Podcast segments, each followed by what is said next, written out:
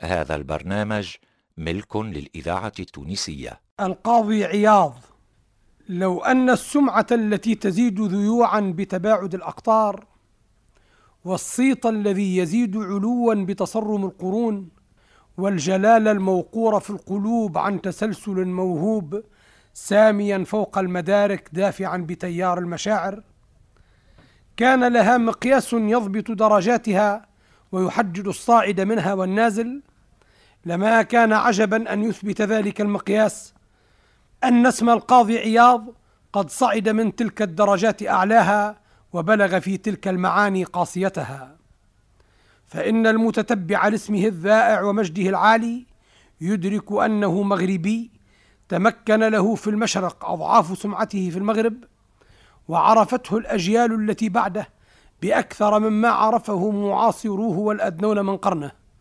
على أنه لم يكن خاملا في قطره ولا مغموطا في عصره. ولكن اثارا عجيبة وضاءة قد خلفها بعده خالدة تسوق الناس إلى طريق عظمته وتفيض من منابع الإيمان والرسوخ أنوارا تنعكس على اسمه الكريم بما أثارت في قلوب المؤمنين وعقولهم من المحبة النبوية والهداية الإسلامية.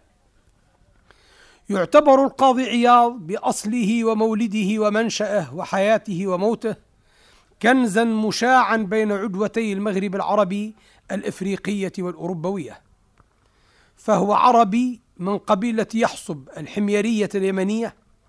استقر أصوله بالقيروان ثم انتقلوا إلى الأندلس فاستقروا بجهة بسطة.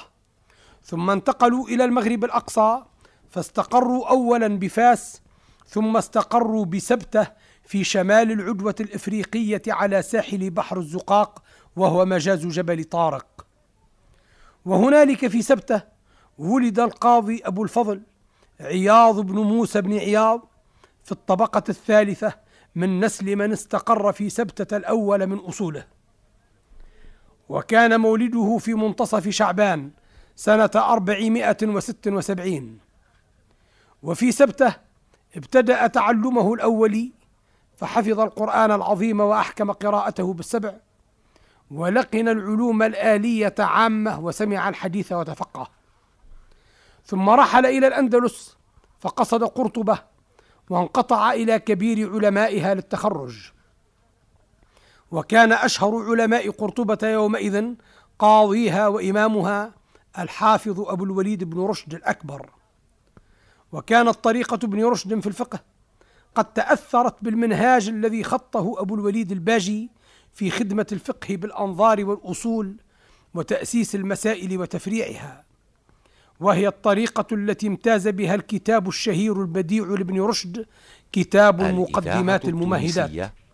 الذاكرة. وتخرج عياض على تلك الطريقة في فقهه فكان ابن رشد أجل شيوخه في نفسه وأقواهم تأثيرا عليه.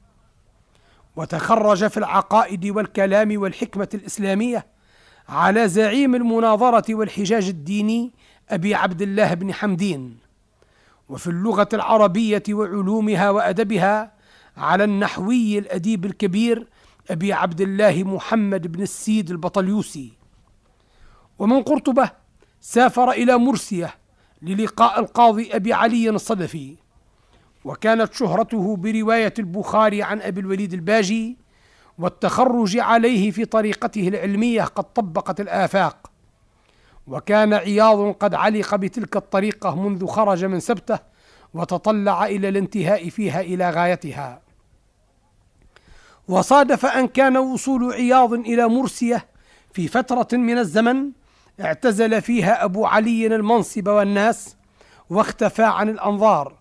وقد غصت مرسيه بالقاصدين إليه الباحثين عنه حتى امتلكهم اليأس فبدأوا يأخذون في الانصراف.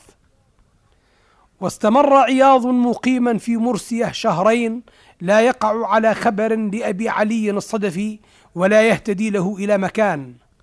حتى اتصل به بواسطة بعض الخاصة من أهله اتصالا انتهى بنجاح قصده في لقياه. فروى عنه البخاري وأخذ كثيرا من كتب الحديث ودرس عليه أصول الفقه بكتاب الإشارة لأبي الوليد الباجي فتخرج به تخرجا كاملا. ثم رحل إلى سبتة فأتيحت له فرص طيبة لقي فيها ببلده أعلاما كانت لهم يد في إكمال تخريجه وتحلية تحصيله. منهم القاضي أبو بكر بن العربي والشيخ أبو بكر بن عطية وكلاهما ممن تخرج في المشرق على الأصول الأشعرية والحكمة الغزالية. فكان له علمين على طريق الاتجاه وبهما أشرب قلبه أسلوب الفقه المبني على الكلام والأصول وهي طريقة إمام الحرمين التي وصلها بالفقه المالكي الإمام الكبير أبو عبد الله المازري. فاتصل عياض بالمازري بالمكاتبة ووردت عليه من المهدية كتبه وإجازته. ومن هذه الصلات الموجهة والعوامل المنتجة اكتملت للقاضي عياض شخصيته العلمية إذ أصبح مشرفا على مذاهب الفقهاء وأنحاء العلماء وأغراض الأدباء إماما في العلوم القرآنية والحديثية أصولي أصوليا متكلما فقيها شاعرا مجيدا كاتبا بليغا خطيبا فصيحا. وقد ترجم له من معاصريه رجال تشهد تراجمهم له بما سما إليه مقامه بين أقرانه مثل ابن بشكوال في الصلة وفي معجم شيوخه ومثل الفتح بن خاقان في قلائد العقيان فقد أثبت له ترجمة حافلة ومثلا بارعة من رسائله وأشعاره على ما كان بينهما من أمر شهير تكفلت ببسطه موسوعات الأدب الأندلسي مثل نفح الطيب وأزهار الرياض. وقد قال ابن الأبار في كتاب معجم أصحاب أبي علي الصدفي في شأن القاضي عياض وبالجملة فكان جمال العصر ومفخر الأفق وينبوع المعرفة ومعدن الإفادة وإذا عدت رجالات المغرب فضلا عن الأندلس حسب فيهم صدرا الإذاعة التونسية وطال مقام القاضي عياض في سبته وعلت فيها منزلته واشتهرت منها سمعته فولي أولا منصب القضاء في سبته ثم سمي قاضيا لغرناطة فرجع إلى الأندلس ولم يطل مقامه بغرناطة فعاد إلى سبتة ومن هنالك انتقل إلى مراكش بدعوة من الخليفة عبد المؤمن بن علي. وذلك أن حالة الاضطراب التي عمت بلاد الأندلس بسقوط حكم المرابطين وقيام ملك الموحدين وما تبع ذلك من اعتصام بقايا المرابطين ببلاد الأندلس وتصدع الوحدة الأندلسية من جديد بظهور رؤوس الثورات وشيوع دعوة ابن غانية. كل ذلك قد قضى بالتباس الأمور وغموض المواقف. فكان استدعاء القاضي إلى مراكش سنة 543 ولم يطل مقامه بها حتى يرجع مع الذين رجعوا ممن كان أتى بهم مثله عبد المؤمن بن علي من وجوه الأندلس. فتوفي عياض في جماد الآخرة سنة خمسمائة وأربع وأربعين ودفن بمراكش حيث مقامه المشهور المزور.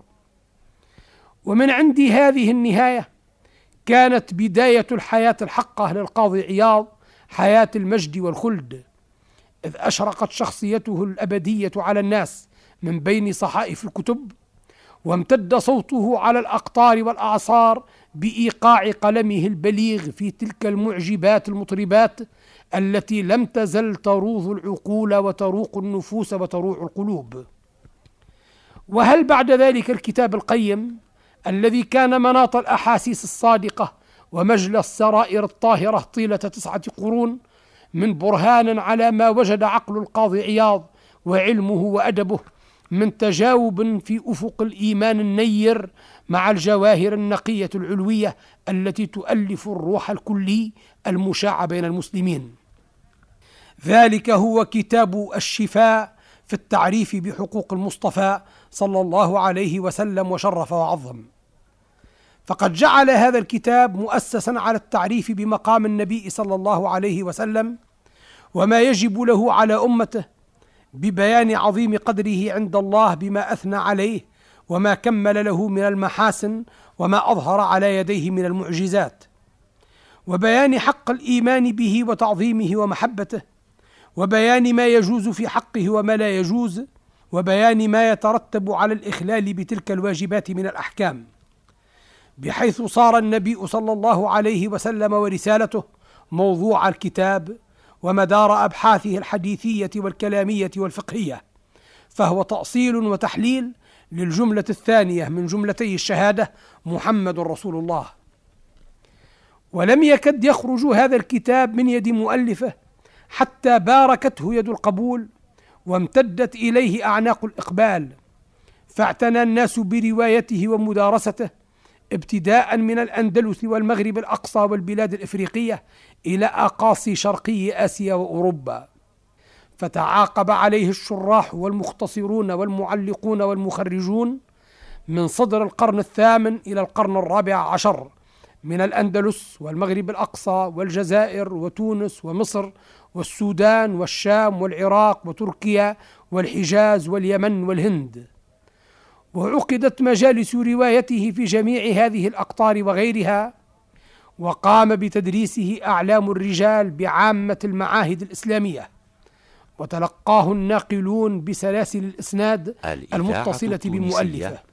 الذاكرة الحية. وكان للبلاد التونسية من هذه العناية الحظ الأوفر حتى إن الركن الجنوبي الشرقي لجامع الزيتونة الأعظم اختص بمجلس الرواية والدرس لهذا الكتاب المبارك منذ الدولة الحفصية فعرف الباب الذي يسلك من الخارج إلى ذلك الركن باسم باب الشفاء. وقد أورد العلامة الرحالة أبو عبد الله بن جابر الوادي آشي في فهرسه أحاديث عذبة من أخبار العناية بالشفاء في الحاضرة التونسية في القرن السابع على عهد الإمامين القاضيين ابن الغماز وابن هارون.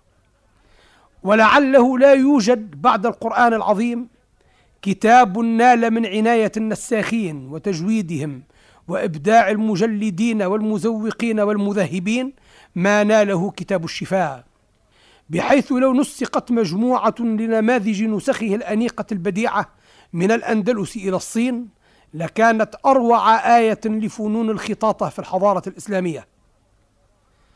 ومع ما لكتاب الشفاء من هذه المنزلة السامية فإنه لم يغطي على الآثار الأخرى من التآليف القيمة التي تركها القاضي عياض ونعد منها خمسة على سبيل الاختصار. هي مشارق الأنوار في صحيح الآثار وهو شرح وضبط لما ورد من المواد اللغوية المحتاجة إلى التحقيق في الموطأ وصحيحي البخاري ومسلم مرتب ترتيبا قاموسيا. وقد طبع بفاس في مجلدين. والشرح الواسع المحقق لصحيح مسلم الذي نسجه على منوال الإمام المازري في كتابه المعلم مع تعميم وتبسيط وسماه إكمال المعلم بشرح صحيح مسلم. وقد اشتهر باسم الإكمال وهو كتاب ضخم يقع في خمس مجلدات وتوجد منه نسخ في نفائس المخطوطات ببعض الخزائن العامة والخاصة. وله في الفقه. شرح على المدونة متين الوضع بديع المنزع. جمع فيه بين الطريقتين العراقية التي تعتمد على القياس والتأصيل وتحقيق المسائل وتقرير الدلائل والطريقة القروية التي تعتمد على الضبط والتصحيح وتحليل المسائل والمباحث واختلاف التخاريج والمحامل. زيادة على ما أضفى القاضي عياض على هذا الجمع من متانة التقرير ووضوح العبارة وإحكامها. واشتهر هذا الشرح باسم التنبيهات وتوجد منه نسخة في مكتبة القرويين بفاس. وله في الفقه أيضا مختصر وجيز لخص فيه مسائل العقائد والعبادات وأبدع في تأسيسه على قواعد الإسلام وأحسن تصنيفه وسبكه وترتيبه وهو المعروف بكتاب القواعد. وقد كتبت عليه شروح. وله في الأدب والتاريخ آثار كثيرة. أهمها كتاب ترتيب المدارك وتقريب المسالك في طبقات رجال مذهب مالك. ملك للإذاعة التونسية. جمع فيه تراجم فقهاء المذهب المالكي باستيعاب وتحقيق. فأوردهم على ترتيب العصور وتوزيع الأقطار من المدينة المنورة إلى الأندلس. وضمنه من الفوائد والمسائل والآثار والآداب ما جعله مرجعا نفيسا من مراجع التاريخ الفكري للإسلام. وهو موجود أيضا في مجاميع المخطوطات في عدد من المكاتب. وبهذه الآثار الجليلة أصبح القاضي عياض حلقة اتصال لسلسلة الروابط الأدبية والفكرية بين مناحي التفكير الإسلامي في الأندلس ثم بينها وبين مناحي التفكير في العالم الإسلامي بحيث أصبح كل ذي حظ كثير أو قليل من الثقافة الإسلامية يحمل في ثقافته لزوما أثرا من صنيع القاضي عياض مباشرة أو بواسطة من حيث يدري أو من حيث لا يدري. بما سمح للشيخ أبي العباس المقري في القرن الحادي عشر أن يجعل اسم القاضي عياض وحياته وآثاره محورا لإحدى موسوعتيه اللتين أحيا بهما التاريخ الأدبي والعلمي للأندلس حول اسمين عظيمين هما عياض وابن الخطيب. فكانت الأولى منهما وهي التي نعنيها وقد ألفها في فاس قبل سفره إلى المشرق وسماها أزهار الرياض في أخبار عياض.